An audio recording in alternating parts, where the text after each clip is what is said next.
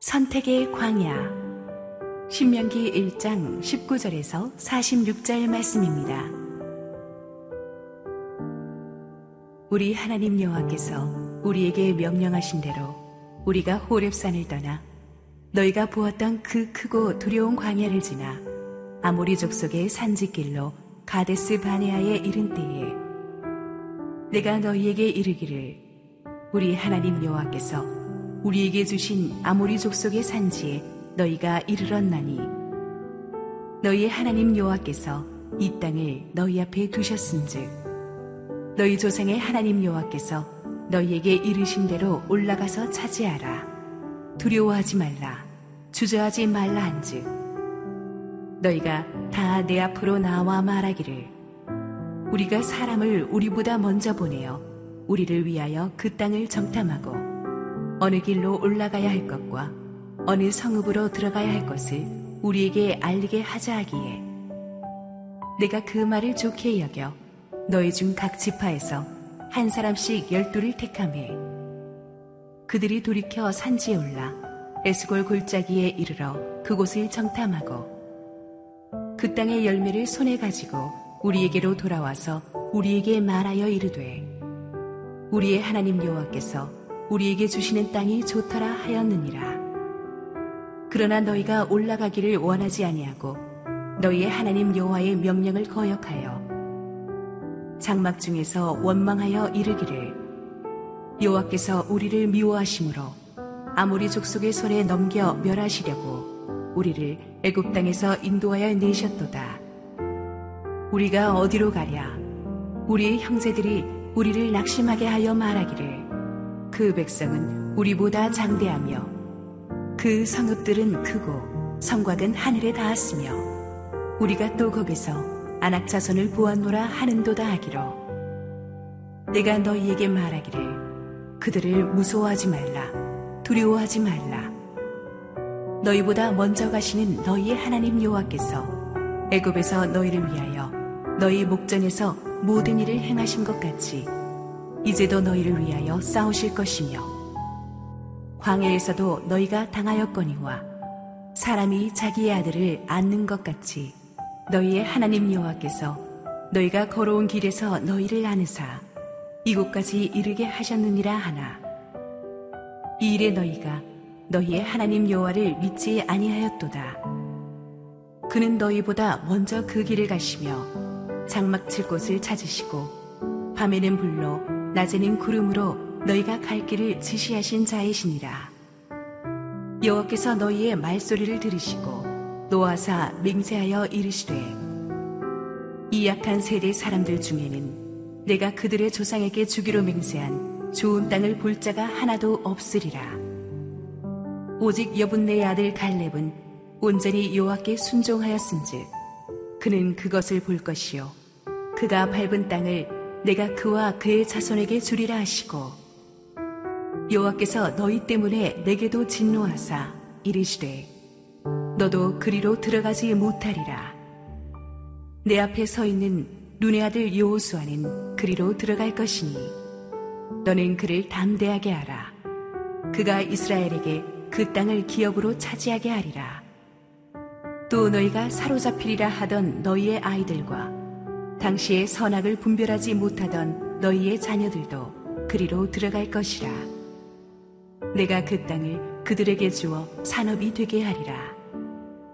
너희는 방향을 돌려 홍해길을 따라 광야로 들어갈지니라 하심에 너희가 대답하여 내게 이르기를 우리가 여호와께 범죄하였사오니 우리 하나님께서 우리에게 명령하신 대로 우리가 올라가서 싸우리이다 하고 너희가 각각 무기를 가지고 경솔히 산지로 올라가려 할 때에 여호와께서 내게 이르시되 너는 그들에게 이르기를 너희는 올라가지 말라 싸우지도 말라. 내가 너희 중에 있지 아니하니 너희가 대적에게 패할까 하노라 하시기로. 내가 너희에게 말하였으나 너희가 듣지 아니하고 여호와의 명령을 거역하고 거리낌 없이 산지로 올라가매 그 산지에 거주하는 아모리 족속이 너희에게 마주 나와 벌떼같이 너희를 쫓아 세산에서 쳐서 호르마까지 이른지라 너희가 돌아와 여호와 앞에서 통곡하나 여호와께서 너희의 소리를 듣지 아니하시며 너희에게 귀를 기울이지 아니하셨으므로 너희가 가데스에 여러 날 동안 머물렀나니 곧 너희가 그곳에 머물던 날수대로니라. 할렐루야. 우리 하나님께 감사와 영광의 박수 올려드리겠습니다. 축복된 주일 현장 예배에 나오신 우리 성도님들과 지금 실시간 온라인 생방송으로 함께하고 계신 국내 모든 우리 성도님들에게 주의 은혜가 충만하게 임하기를 원합니다. 아, 우리 함께 기도하시고 하나님의 말씀 보겠습니다. 사랑하는 아버지 은혜를 감사합니다. 오늘도 주의 은혜가 충만하니 너무 어, 기대가 됩니다. 주께서 우리 명절 초입에 우리에게 말씀하시고 큰 은혜로 우리 연휴 지낼 수 있도록 도와주옵소서. 부족한 종은 감추시고 오직 우리 주님 홀로 영광 받아 주시옵소서. 예수님 이름으로 기도했습니다. 아멘. 누구나 자기 인생을 되돌아볼 때 정말 뼈저리게 후회되는 어떤 실수나 실패가 있었을 것입니다. 사람을 잘못 보고 선택했다든지 하지 말아야 될 결정을 했다든지 찰나의 결정이었는데 파급 효과가 너무 컸어요.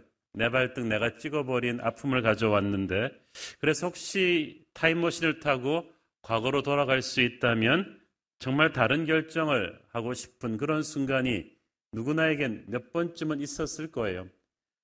광야를 행군하는 이스라엘 백성들에게 있어서 그런 후회의 순간이 있다면 바로 오늘 우리가 다루고자 하는 본문의 가데스 바네아 사건일 것입니다. 뭐 조금만 교회 다닌 분들은 다 아는 유명한 사건이죠. 잠깐 지금까지 이스라엘 백성들의 광야 여정을 지도를 보면서 한번 어, 다시 한번 정리를 해 드리겠습니다. 애굽에서 나와 가지고 시내산까지 한 두 달 걸렸거든요. 그리고 이제 그 시내산까지 오는데 수르 광야, 에담 광야, 신 광야를 거쳐 왔어요. 이제 시내산에서 11개월 정도를 보낸 다음에 다시 북상합니다. 한 240km 정도를 북상해서 가나안 땅 남방 초입인 가데스 바네아까지 왔습니다. 시내산에서 한 한 달 정도 걸리지 않았을까 학자들은 추상하는데 그래서 전체 여기까지 오는데 출애굽한 뒤 한 1년 반 정도 걸렸어요. 그래서 하나님의 오리지널 계획은 여기서 그냥 바로 약속의 땅으로 진입하는 그래서 하나님께서 계획하신 광야 생활은 1년 반밖에 되지 않았는데 그만 오늘 가데스 바네아에서 이스라엘 백성들이 대형 사고를 치지 않습니까? 그래서 하나님의 계획이 수정돼서 다시 유턴해서 이 광야로 돌아오게 되죠. 그래서 이 가데스 바네아 이 남쪽 근방을 무려 38년 동안 이때부터는 유리 방황한다 그러죠. 같은 데를 뺑뺑 도는 하지 않아도 될 생고생을 하다가 40년 후에나 다시 여기로 돌아오게 되는 그런 사건이에요. 이 가데스 바네아에서 무슨 일이 있었던가? 이 가데스 바네아에서 이제 전진 기지를 설치하고 모세가 12지파에서 뽑은 12 정탐꾼을 가나안 땅으로 들여보내죠. 그들은 40일 동안 가나안 땅을 샅샅이 정탐한 다음에 다시 돌아옵니다. 문제는 이제 그들이 돌아와서 그 정탐 보고를 할 때부터 일어나죠. 그들은 어, 결론부터 말씀드리면 이 12명 중에 무려 10명이 아주 불신앙의 언어로 백성들을 시험 들게 하고 말았습니다. 민수기 13장 31절 봅니다. 그와 함께 올라갔던 사람들은 이르되 우리는 능히 올라가서 그 백성을 치지 못하리라. 그들은 우리보다 강하니라 하고 그들의 결론은 아, 약속의 땅이 좋긴 좋은데 그곳에 있는 백성들이 우리보다 강하니까 싸움도 해볼 필요가 없다. 싸우기도 전에 백기부터 들었습니다. 그리고 나서 그들의 부정적인 말을 정당화하기 위해서 아주 하나님이 주신 약속의 땅이 악평합니다. 그러니까 하나님이 왜 이런 땅을 우리에게 줬느냐 이런 의도를 가지고 한 말이죠. 민수기 13장 32절 33절 보십시오.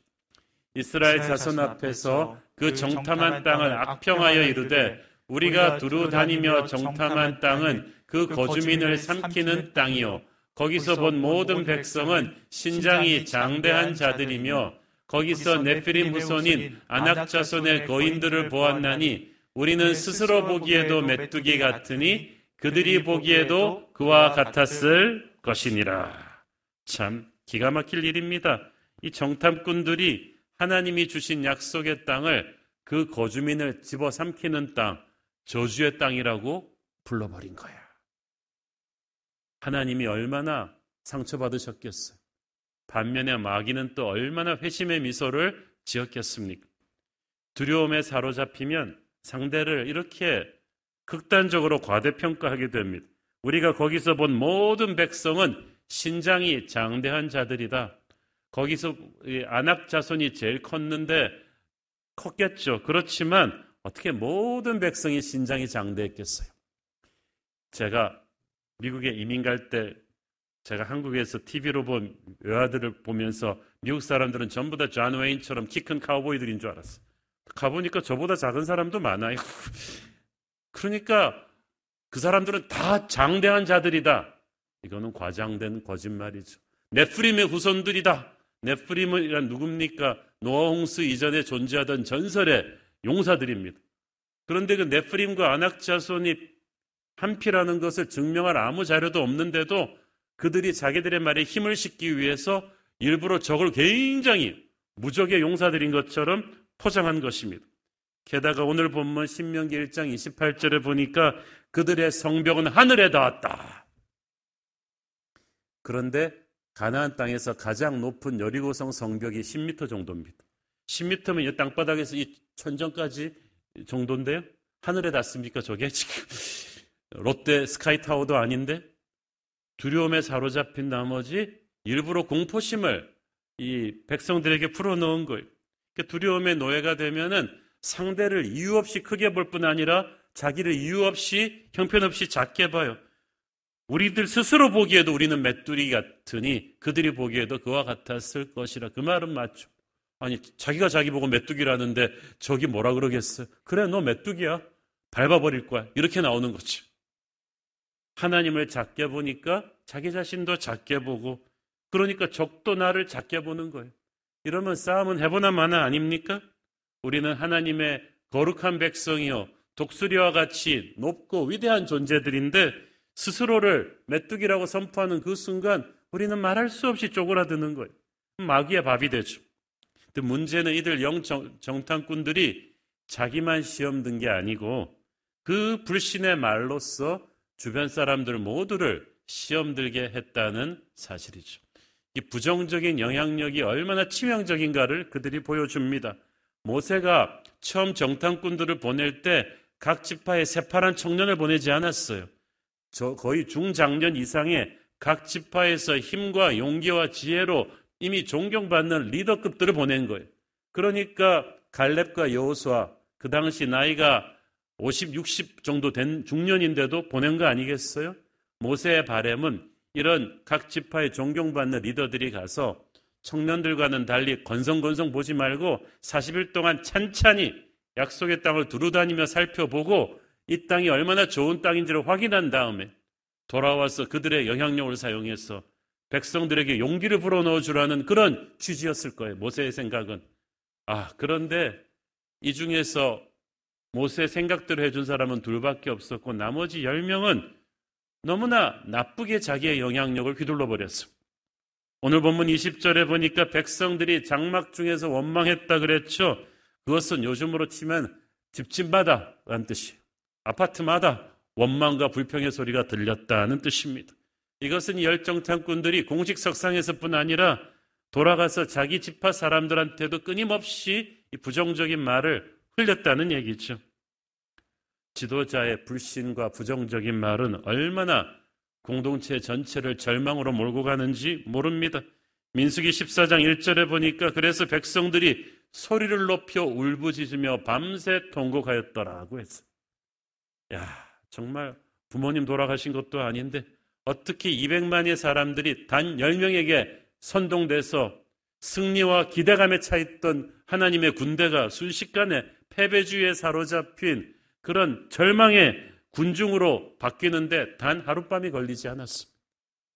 아, 마귀가 얼마나 불신의 지도자들의 부정적인 언어를 통해 역사하는지 몰라요. 신명기 1장 28절에 보면 우리의 형제들이 우리를 낙심하게 하였다고 했는데 그 낙심하게 하였다는 히브리어는 완전히 마음을 무너뜨렸다는 뜻이에요. 마음이 무너진 사람도 잡아 일으켜야 될 지도자들이 강하고 담대하게 약속의 땅으로 진입하려던 백성들을 어떻게 이렇게 낙심시킬 수 있어요? 여러분, 지도자의 자리에 오르는 게 중요한 게 아니라요. 지도자의 자리에 올랐다는 사람들이 백성들을 이렇게 낙담케 하면 그는 연잔맷돌을 목에 메고 물에 뛰어드는 게 낫다고 예수님 말씀하셨잖아요. 여러분의 리더십의 고난을 이렇게 부정적으로 사용하면 큰일 나는 거예요. 이 원망하는 사람들한테는 항상 희생양이 필요하죠. 그들은 눈에 보이는 모세와 아론을 원망하면서 또 정말 못된 말을 입에 담았습니다. 민수기 14장 2절. 이스라엘 자손이 다 모세와 아론을 원망하며 온 회중이 그들에게 이르되 우리가 애굽 땅에서 죽었거나 이 광야에서 죽었으면 좋았을 것을. 야, 어떻게 그 짧은 문장에서 죽고 싶다는 말을 두 번이나 합니까? 죽었으면 좋았을 걸. 죽었으면 좋았을 걸. 우리에게 생명을 주신 하나님 앞에서 감히 입에 올릴 소리가 아니죠. 여러분, 살아있는 것에 매일 감사하십니까? 감사가 안 되면 지금도 암병동에서 하루라도 더 살기 위해서 치열하게 투병하는 암 환자분들을 보세요. 하루의 생명이 얼마나 소중한 것인가. 살아있는 것은 하나님이 살려두시기 때문이고, 살려두시는 것은 시키실 사명이 있어서였는데, 이 고귀한 생명을 가지고 어떻게 이렇게 함부로 말할 수 있어? 죽었으면 좋겠냐? 그들은 그런 불신의 말로 자신뿐 아니라 자신의 가족들까지도 올가매고 말았어요. 민수기 14장 3절.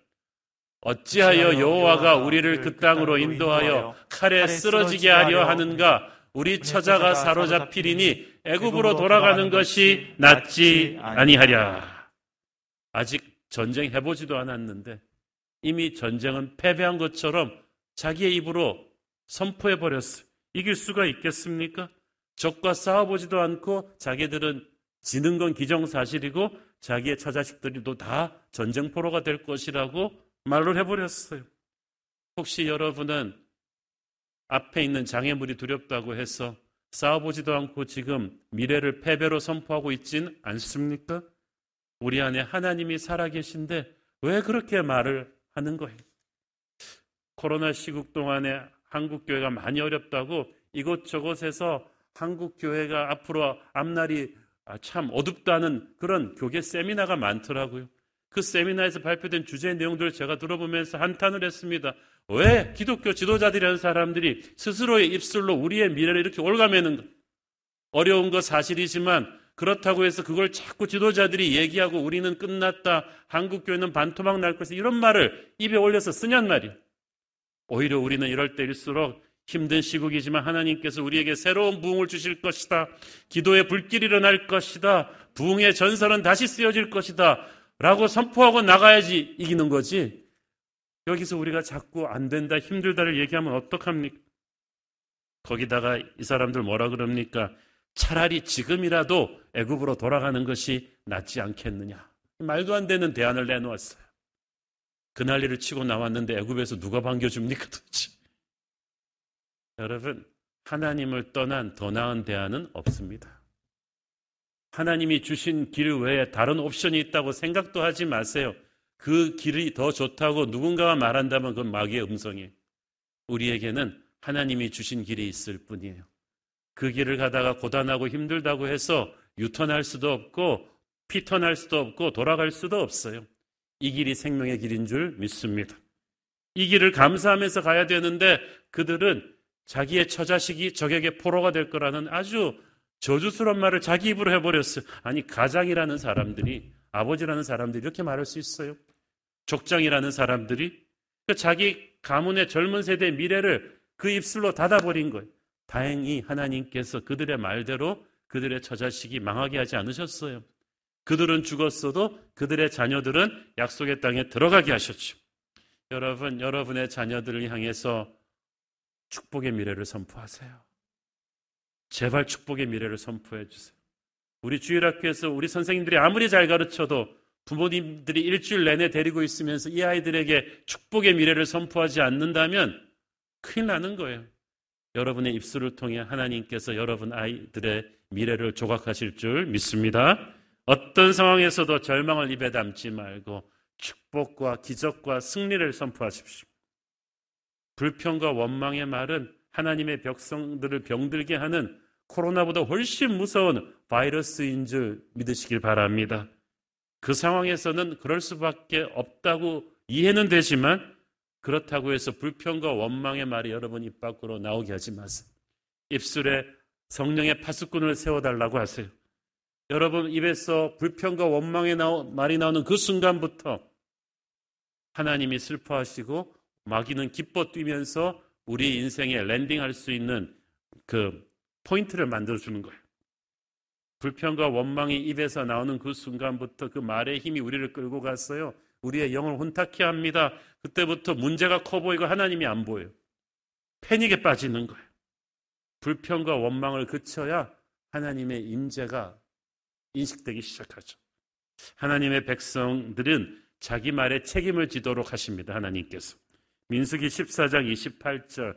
이 말씀은 사실 우리 인생 말씀으로 항상 기억해야 돼요. 시작. 그들에게 이르기를 여호와의 말씀에 내 삶을 두고 맹세하노라. 너희 말이 내 귀에 들린 대로 내가 너희에게 행하리니. 다시 해볼까요? 너희 말이 너희 말이 내 귀에 들린 대로 내 귀에 들린 대로 내가 내가 너희에게 행하리니. 너희에게 행하리니. 여러분은 하나님 께 하나님의 귀에 어떤 말을 그동안 들려드렸나요? 차라리 광야에서 죽었으면 좋겠다. 그래? 죽어라. 38년 동안 죽이셨어요. 한 명씩, 한 명씩. 하루에 수십 명씩 죽이니까 200만이 다 죽고 세대 교체가 됐겠죠? 죽겠다고 하니까 죽게 되는 거야. 이미 스스로의 패배를 입으로 선포한 사람들에게 할 수 있겠습니까? 그 어떤 엄마가 자기 고생하면서 애를 키우는 내가 워낙 말을 안 들으니까 어느 날 화가 나서 아들한테 그렇게 말해요. 아무짝에도 쓸모없는 놈. 그 순간에 성령께서 이 엄마에게 콱 임하신 거예요. 그래? 네 말대로 내가 해주랴. 지금 당장 그렇게 해줄 수 있다. 또 엄마가 너무 놀란 거예요. 성령께서 이 엄마에게 계속해서 경책하시는 거예요. 너는 왜 내가 보배롭고 존귀하게 만든 존재를? 네 아들이 네 아들이냐? 나의 아들을 너에게 잠시 맡긴 것 뿐인데. 너는 왜 지금 좀 속이 상한다고 해서 창조주인 내가 만든 저 존귀한 존재를 아무짝에도 쓸모없는 놈이라고 진짜 그렇게 되기를 원하는 것이네 입에서 들리는 대로 내가 행하기를 원하느냐? 그래서 너무나 이 엄마가 충격을 받았어요. 그때부터 막 눈물을 흘리며 회개하는 거예요 여러분 그래요 세상은 뭐 우리 아이들을 안 그래도 굉장히 사나운 말로 루저, 뭐 돌대가리, 뭐 열등생 안 그래도 그렇게 하는데 엄마까지 그러면 어떻게 해요? 여러분은 막 그렇게 속상해서 막 말이 나오려고 할 때도 성령의 힘으로 그냥 이 축복의 통로 같으니라고 이러면서 너는 보배롭고 존귀한 존재다. 지금은 좀 그래도 너는 요셉이 될 것이고 다니엘이 될 것이고 하나님의 영광스러운 어, 그런 존재가 될 거라고 여러분이 믿음으로 계속 선포를 해야 여러분의 아이들의 운명이 그렇게 바뀌어요. 기독교 역사를 바꾼 어거스틴이나 허슨 테일러도 청소년기에 상당히 방탕한 사람이었다는 거 아십니까? 부모 속을 그렇게 썩였지만 믿음의 부모들이 눈물로 기도하며 축복의 미래를 계속 선포했기 때문에 그들은 기독교 역사를 바꾸는 위대한 인물들이 되었던 거예요. 여러분 이번 구정 연휴를 맞아서 여러분 자녀들에게 항상 그렇게 선포하기를 바랍니다. 여러분이 죽겠다고 하고 못 쓰겠다고 하면 전능의 하나님이 역사하실 문을 닫아버리는 거예요. 왜냐하면 부정적인 믿음도 믿음이거든요. 너희가 마음으로 믿고 입으로 시인해서 구원에 이르느니라. 여러분의 믿음을 입으로 고백하는 것인데 얼마나 중요한지 몰라요. 자꾸 부정적인 말을 하는 것은 절망의 미래를 스스로 만들어가는 꼴입니다. 운명을 탓하지 마세요. 지금 운명을 여러분의 언어가 만들고 있음을 믿습니까? 말로 자승자박을 해버리면 안 돼요. 잠언 6장 2절을 보십시오. 네 입의 말로 네가 얽혔으며 네 입의 말로 인하여 잡히게 되었느니라. 영적으로 패배하는 사람의 특징. 그렇게 교회를 열심히 다니면서도 습관적으로 부정적인 말, 남 디스하는 말, 이런 말들을 자주 해요. 그러면 안 돼요. 하나님은 여러분의 말을 듣고 계십니다. 영적인 세계에서 그것이 축복이든 저주든 그대로 이루어질 수 있어요. 그러므로 조금만 어려움을 가지고 극단적인 말을 하지 마세요. 성경은 죽고 사는 것이 혀의 능력에 달려 있다고 했어요. 아무리 똑똑한 사람도 부정적인 불신의 말을 계속하면 하나님이 그에게서 등을 돌리실 것입니다. 특히 열정탐군들처럼 각 지파의 영적 지도자들이라고 하는 사람들이 그런 불신의 언어를 하니까 그들뿐 아니라 그들의 말을 듣는 사람들까지도 같이 망하잖아요. 얼마나 무서운 일입니까? 여러분, 부정적인 지도자를 따라가지 마세요. 그 사람들에게 현혹되지 마세요. 긍정적이고 미래지향적인 믿음의 언어, 축복의 언어를 말하는 지도자를 잘 분별하기를 바랍니다. 그들을 따라서 여러분도 믿음의 언어를 계속해서 선포하면 하나님께서 여러분의 힘든 현실을 뚫고 기적의 미래를 주실 줄로 믿습니다. 자, 그런데 이 10명의 정탐꾼들이나 이스라엘 백성들의 원망이 하루아침에 실수로 튀어나온 말이 아니에요. 성경에 보면 마음속에 가득한 것을 입으로 말한다고 했어요. 그러니까 그들의 원망과 두려움의 말은 그동안 그들 마음속에 차곡차곡 쌓여온 불신앙과 두려움에서부터 저기도 모르게 나온 거예요. 자, 이것을 왜 제가 아느냐 하면 원래 가나안 땅 사전 정탐 계획은 하나님의 오리지널 플랜이 아니었어요. 본문 21절 22절 봅니다.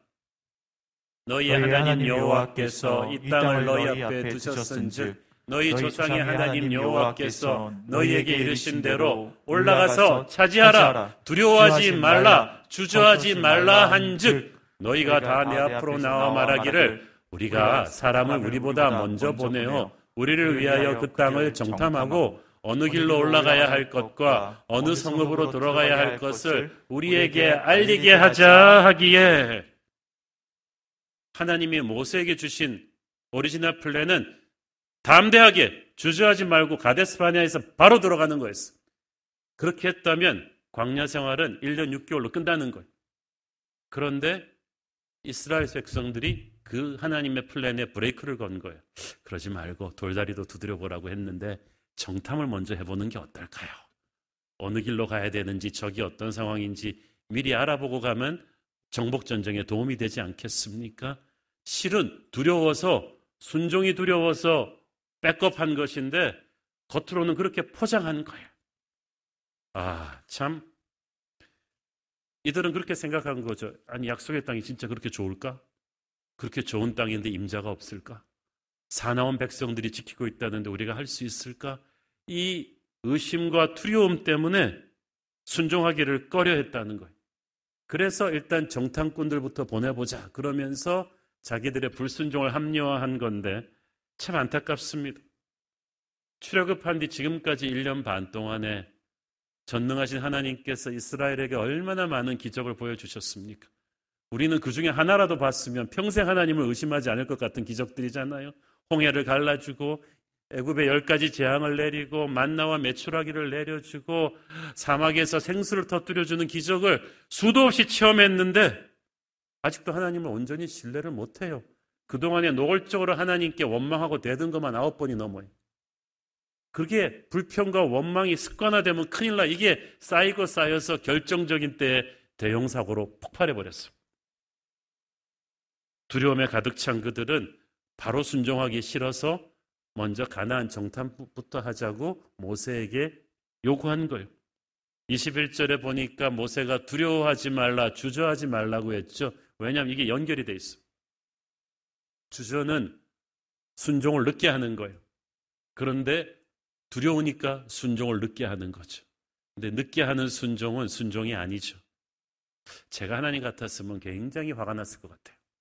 아니, 이것들이 이때까지 1년 6개월 동안 그 많은 기적을 보여줬는데 이제 약속의 땅으로 들어가기만 하면 되는데 두려워서 못 들어가겠다는 이들의 모습에 화가 났을 것입니다. 그렇지만 하나님은 정말 착하신 분이어가지고 참으셨어요. 그래. 아직 믿음이 어리니까 그렇겠지. 그렇다면 너희들 원하는 대로 정탐꾼을 보내봐라. 가서 그 땅이 얼마나 좋은지 확인을 한 다음에 들어가도록 하자. 하나님이 한 걸음 물러서셔서 기다려 주신 거예요. 그래서 모세는 어, 12명의 정탐꾼들을 뽑아서 그 땅을 어떻게 정착할 것인지 자세한 임무를 줍니다. 그러면서 중요한 말을 하죠. 민수기 13장 20절에 보면 모세가 이 정탐꾼들 보내면서 딱 한마디 합니다. 담대하라. 담대하라. 왜냐하면 정탐꾼들은 똑똑해요. 각 지파의 엘리트급 지도자들이에요. 그런데 이 똑똑한 사람들이 많은 것을 보고 들을 텐데 이것을 정보는 수집보다 분석이 더 중요하잖아요. 이것을 제대로 해석하기 위해서는 영적 담대함, 이 영적인 담대함은 믿음에서 오는데 믿음이 있어야 이걸 제대로 해석을 하는 거예요. 그렇지 않고 믿음의 눈으로 정탐하지 않으면 오히려 정탐이 그들의 불신을 더 증폭시킬 수 있었기 때문이죠. 지금 그들은 들어가서 이 집을 살지 말지를 결정하는 게 아닙니다. 이미 이 집은 하나님이 사주신 집이에요. 근데 이 집을 어떻게 들어가서 장악하고 경영할 것인지 그거 알기 위해서 보낸 것인데 모세는 그 생각으로 보낸 것인데 이 들어가는 12명의 정탐꾼들 중에서 10명은 그게 아니었어요. 출발할 때부터 하나님께 대한 불신이 있었어요. 그러니까 조금 있으면 알게 되지만 똑같은 것을 보고 들었는데도 너무나 다른 결론을 내리는 거예요. 어, 모세는 들어가서 땅의 경비 상태와 여기가 녹축, 농업에 적합한지 목축에 적합한지 여러 가지 디테일한 플랜을 짜오라고 살펴보라고 했어요. 믿음의 눈으로 보고 오라는 거죠. 그런데 결론이 이상하게 나왔잖아요. 무엇을 보는가 이상으로 중요한 것은 어떤 눈으로 보는가입니다. 이들은 똑똑했지만 똑똑하면 뭐합니까? 두려움에 사로잡힌 엘리트는 아무 소용이 없어요. 이들은 가서 가나안 민족의 장대함과 큰 성벽들만을 묵상하다가 겁에 질려버렸어요. 자, 어느 기업에서든지 R&D를 중시하죠. 어, 사업에 투자하기 전에 그 사업 아이템에 대한 여러 가지 것들을 연구하고 분석하는 걸 경영 용어로 R&D라고 하지 않아요? 그런데 이 10명의 부정적인 정탐꾼들이 가나안 땅에 들어가서 R&D를 하는데 믿음이 없이 R&D를 하니까 그들의 연구 결과는 순종이 아니라 낙담이었어요. 그러면 그렇지. 이거 너무 힘들어. 그래서 그 R&D를 왜 내가 못하는지를 정동하는 데 쓰는 거예요. 와. 하나님은 약속의 땅을 주겠다 가서 어떻게 할 것인지 가서 좀 너희들이 구체적인 실행 계획을 짜보자 했는데 정탐꾼들은 돌아와서 아, 가보니까 우리가 정복할 수 없는 땅 맞대요. 우리의 불신대로돼요. 하나님의 비전 자체를 엎어버리자는 거예요. 이미 하나님께서 승리를 약속해 주셨고 그 승리를 어떻게 취할 것인지를 인도하시고자 하는데 이들은 불신앙 때문에 아이가 하지 말자고 백업해 버렸어요. 시커먼 안경을 끼고 아무리 열심히 봐야 모든 게 어둡게 보입니다. 불신의 눈으로 보니까 이들의 가나안 땅 R&D는 완전히 독이 되어 버렸죠. 여러분 두려움은 얼마나 아, 부정적인 힘이 있는지 몰라요. 제2차 세계대전 때 실제 전장에서 죽은 미군 병사들의 수는 한 20여만 명 정도 됩니다. 그런데 후방에서 미국 본토에서 전쟁터에 자녀들을 보내놓고 노심초사하다가 이 전쟁이 주는 압박 때문에 근심하고 괴로워하다가 심장마비로 죽은 사람이 100만 명이 넘어요. 그러니까 실제 전투에서 전사한 병사들의 다섯 배 사람들이 후방에서 두려움 때문에 죽은 거예요. 지금 이스라엘 백성들이 그래요. 지금 가나안 땅에 들어가서 칼 한 번 안 마주쳐 봤어요. 뭐 싸우다 죽으면 억울하지라도 않죠. 싸워보지도 않고 이미 죽였어요, 자기 자신들. 우리는 끝났다. 두려움에 사로잡히면 안악자손의 위대함만 보입니다. 그러나 믿음의 눈을 열면 안악자손의 위대함을 덮어버리는 하나님의 임재가 보이죠. 그래서 두려움과 믿음은 공존할 수가 없어요. 두려움은 하나님을 못 보게 하기 때문이죠. 10명의 정탐꾼, 엘리트 정탐꾼들은 사물을 보는 똑똑한 눈은 있었지만 하나님의 능력을 믿는 믿음의 눈이 없는 거예요. 오늘날도 보면은 인간적으로는 똑똑한데 믿음의 눈이 없는 사람들 왜 안 된다는지에 대해서 말들이 많아요. 그 말은 나도 하겠어. 왜 안 되는지에 대해서. 이스라엘 백성들은 자신들과 하나님이 함께 하신다는 그 중요한 사실을 계산해서 빠뜨린 거예요. 그게 불신입니다. 불신은 현실을 영리하게 파악하는데 하나님을 계산해서 빠뜨리니까 불신이에요. 신명기 1장 32절 보십시오. 이 일에 너희가 너희의 하나님 여호와를 믿지 아니하였도다. 처음부터 안 믿고 간 거예요, 정탐을.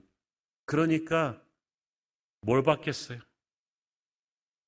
그 땅을 좋은 건 인정하지만 그 땅의 정복은 불가능하다고 생각한 거예요. 히브리서에 보면 믿음이 없이는 하나님을 기쁘시게 할 수 없다고 했어요. 이것이 치명타입니다. 왜냐하면 하나님을 기뻐해야 하나님을 기쁘시게 해야 하나님이 우리 마음에 소원을 이루어 주신다고 했는데 믿음이 없으면 하나님을 기쁘시게 못해요. 그러면 소원은 끝입니다. 거기서. 하나님의 사람이 하나님을 불신하는 것만큼 더 큰 죄악은 없습니다. 하나님은 불신하는 사람을 위해서는 아무것도 하지 않으세요. 그래서 예수님도 항상 기적을 행하시기 전에 물어보셨잖아요. 네가 작은 믿음이라도 있느냐? 겨자씨만한 믿음이라도 있느냐? 그걸 확인을 하시잖아요. 불신은 하나님의 맥이 빠지게 합니다. 하나님이 뒤로 물러서십니다. 약속의 땅으로 가는 문이 닫혀버린 거예요. 여러분, 그렇게 지금 불신으로 문을 닫아버린 분이 있다면 문제를 두려워하지 마세요. 하나님을 초대하세요. 하나님과 같이 가면 일이 됩니다. 잠언 29장 25절을 보십시오. 사람을 두려워하면 올무에 걸리게 되거니와 여호와를 의지하는 자는 안전하리라. 아멘. 상황이 불가능해도 여호와를 붙잡는 자는 소망이 있습니다. 곤충 좋아하시는 분들은 이 호박벌, 이 범블비를 한 번쯤은 보신 적이 있으실 것입니다. 이 범블비가요, 저 작은 책으로 2cm가 안 됩니다. 하루 팔팔 날아다니는 게 150km가 넘는다고요. 엄청 활동량이 높은 호박벌인데 더 히트는 이 곤충학자들에 의하면 이 범블비가 이 날개가 몸에 비해서 좀 너무 가늘고 작잖아요. 저 날개로 저 몸을 띄울 수 있을 만한 힘을 못 낸대요. 그래서 체형학적으로는 못 나는데 얘가 150km 넘게 펄펄거리고 날아다녀. 왜 그럴까? 좀 웃기는 말 같지만 호박벌이 자기가 못 나는 걸 모른대요. 자기가 체형학적으로 날 수 없다는 말을 모르고 그저 주변에 날아다니는 말벌, 굴벌, 딸벌 다 보면서 나도 나는구나 그러면서 막 난다는 거죠. 그래서 150km가 넘게 날아다닌다는 거. 참 희한하죠. 무식하면 용감하다는 게 바로 그런 말인데 사람도 마찬가지예요. 우리 주변에는 너무나 똑똑한데 능력도 많은데요. 내 능력이 작다고 나는 날 수 없다고 분석해가지고 포기한 분들이 너무나 많아요. 그러나 믿음의 사람은 능력이 부족해도 내게 능력 주시는 자 안에서 내가 모든 것을 할 수 있느니라 라고 담대하게 나가는 그 믿음이 있는 거예요. 두 명의 정탐꾼 여호서와 갈렙이 바로 그 호박벌 믿음을 가진 사람이. 하나님은 그들을 통해 새 역사를 만드셨죠. 민수기 13장 30절. 갈렙이 모세 앞에서 백성을 조용하게 하고 이르되 우리가 곧 올라가서 그 땅을 취하자. 능히 이기리라 하니. 아 이거 쉽지 않아요. 지금 200만 백성들이 부정적인 열정탐꾼들에 휩쓸려 가지고 지금 막 통곡을 하면서 안 된다고 죽겠다고 하는데 딱 두 명이 왕따 당할 각오를 하고 나서서 우리는 할 수 있다 우리는 할 수 있다 자 여러분 갈렙과 여호수아는 현실을 모르는 그냥 무모한 낙천주의자라서 그랬을까요? 갈렙과 여호수아도 아넥 자손 봤어요. 갈렙과 여호수아도 가나안 땅의 높은 성벽 봤어요. 그런데 왜 결론이 다르게 나올까요? 믿음의 눈으로 보았기 때문에 현실을 부인하는 건 아니지만 현실보다 더 크신 하나님을 보고 할 수 있다고 한 거예요. 우리는 현실을 부인하는 그런 비현실주의자들은 아닙니다. 문제가 커요. 어려워요. 그렇지만 문제보다 더 크신 하나님을 우리는 믿음의 눈으로 보고 선포하기를 바랍니다. 기도하는 사람은 믿음의 눈을 가지죠. 이성과 상식을 뛰어넘는 믿음의 눈으로 보니까 똑같이 정탐하고도 갈렙과 여호수아는 전혀 다른 결론이 나오잖아요. 그래서 할 수 있다는 선포를 했고 그 선포가 하나님이 쓰시는 작은 믿음이 되었어요. 자기들뿐 아니라 다른 백성들도 살려냈죠. 원망의 언어가 미래를 닫아버렸다면 비전의 언어는 축복의 미래를 열게 합니다. 실제로 1로부터 38년 뒤 약속의 땅의 문을 누가 열입니까? 갈렙과 여호수아가 열어요. 여호수아는 백성들을 이끌고 돌아가는 지도자였고 갈렙은 약속의 땅에서도 가장 무서운 헤브론 그 정탐꾼들이 보고 온 안악 자손이 지키는 가장 터프한 헤브론을 무너뜨리지 않습니까? 그 헤브론은 아브라함이 꿈꾸었던 약속의 땅이죠. 그 헤브론을 장악한 갈렙의 후손에게 하나님께서 다윗 왕이 태어나게 하시고 예수 그리스도가 태어나게 하십니다. 담대한 믿음의 사람 갈렙과 여호수아가 자신과 가문의 국가의 미래를 바꾸잖아요. 저와 여러분도 그렇게 할 수 있습니다. 절망적인 현실을 뚫고 나라를 살리는 그런 지도자들을 우리는 꿈꿔야만 합니다. 19세기 중반 덴마크는 프러시아와 오스트리아 연합군과의 전쟁에서 참패를 당합니다. 그래서 덴마크 지도 보시면 아시겠지만 그 국토 중에서 3분의 1을 승리한 독일에게 떼주는데 그 3분의 1이 남부의 곡창지대, 우리나라로 말하면 호남평야 같은 노른자 땅을 떼주고 말았어요. 남은 국토라고는 먼지 펄펄 나는 모래 황무지뿐이에요. 그리고 막대한 전쟁 배상금까지 물어주면서 덴마크 경제는 파탄에 빠졌습니다. 청년들은 술과 담배로 세월을 보냈고 백성들은 이러다가 나라 망하겠다는 자포자기에 빠져 있었습니다. 그런데 그때 니콜라이 그룬투비라는 루터교 목사님이 일어났습니다. 그는 덴마크 국민들을 성경책을 들고 일으켜 깨웠습니다. 하나님을 사랑합시다. 자연을 사랑합시다. 나라를 사랑합시다. 하나님 사랑, 자연 사랑, 나라 사랑. 그룬투비의 유명한 3의 정신이죠. 그리고 그룬투비는 학교를 세우고 성경을 바탕으로 실용적인 농업, 낙농 기술 교육을 시킨 거예요. 그가 세운 학교에서 모여든 청년들은 날마다 성경을 읽고 기도하면서 같이 일하고 공부하며 어떻게 하면 이 덴마크의 남은 박토를 옥토로 바꿀 것인지 연구하고 공부하기 시작합니다. 그룬투비 목사님은 말했습니다. 전쟁에 진 우리는 돈도 없고 군사력도 없다. 그러나 물리적인 힘이 없다 할지라도 하나님의 은혜로 우리가 위대한 국민성으로 새로운 국가를 건설할 수 있다 하면서 국민들을 격려했어요. 그래서 100% 성경에 기초한 국민 성격 개조 운동과 농민 부흥 운동을 벌였어요.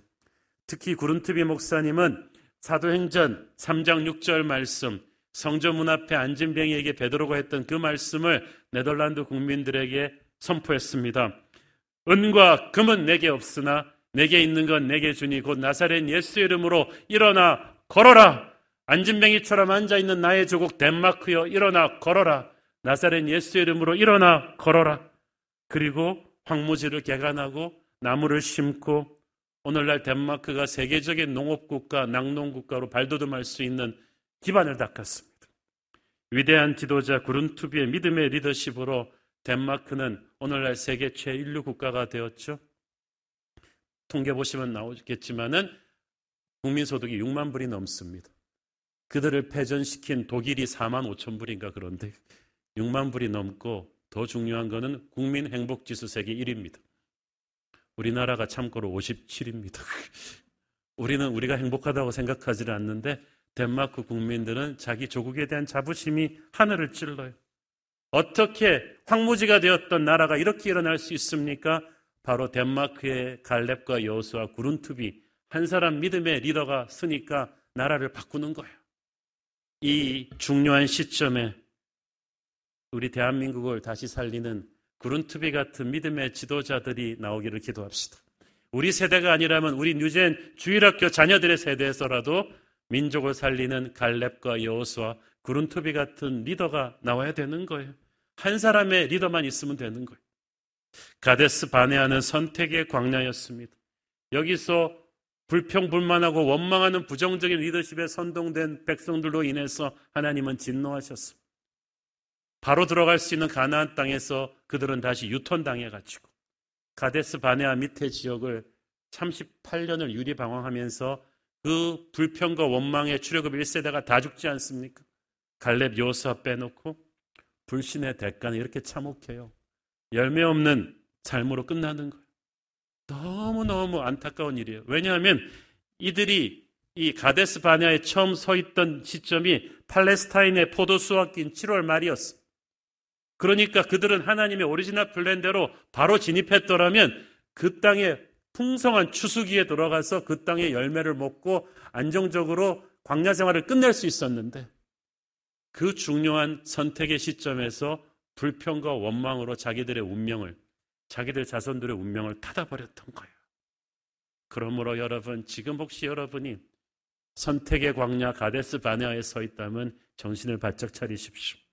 어떤 상황 속에서도 하나님을 의심하거나 원망하지 말고 믿음의 생각을 하시고 믿음의 말을 하십시오. 여러분과 여러분의 자녀들의 미래를 위해서 그렇게 하셔야 돼요. 그렇게 할 때 마귀가 떠나고 하나님이 여러분의 인생을 끌고 가실 것입니다. 하나님께서 우리를 기뻐하시고 반드시 약속의 땅을 차지하게 하실 줄 믿습니다. 기도하겠습니다. 우리 주님 은혜를 감사합니다. 선택의 광야 가데스 바네아에서 이스라엘 백성들처럼 어리석은 불신과 부정적인 말 하지 않게 하시고 갈렙 요아서처럼 담대한 믿음에 선포하는 우리들 되게 하여 주시옵소서. 절명의 땅 덴마크를 성경적 리더십으로 바꾸었던 구룬트비 목사님처럼 우리와 우리의 자녀들 낙심하고 있는 대한민국을 위대하게 바꿀 수 있는 그런 비전의 리더들 되게 하여 주시옵소서. 예수님 이름으로 기도했습니다. 아멘.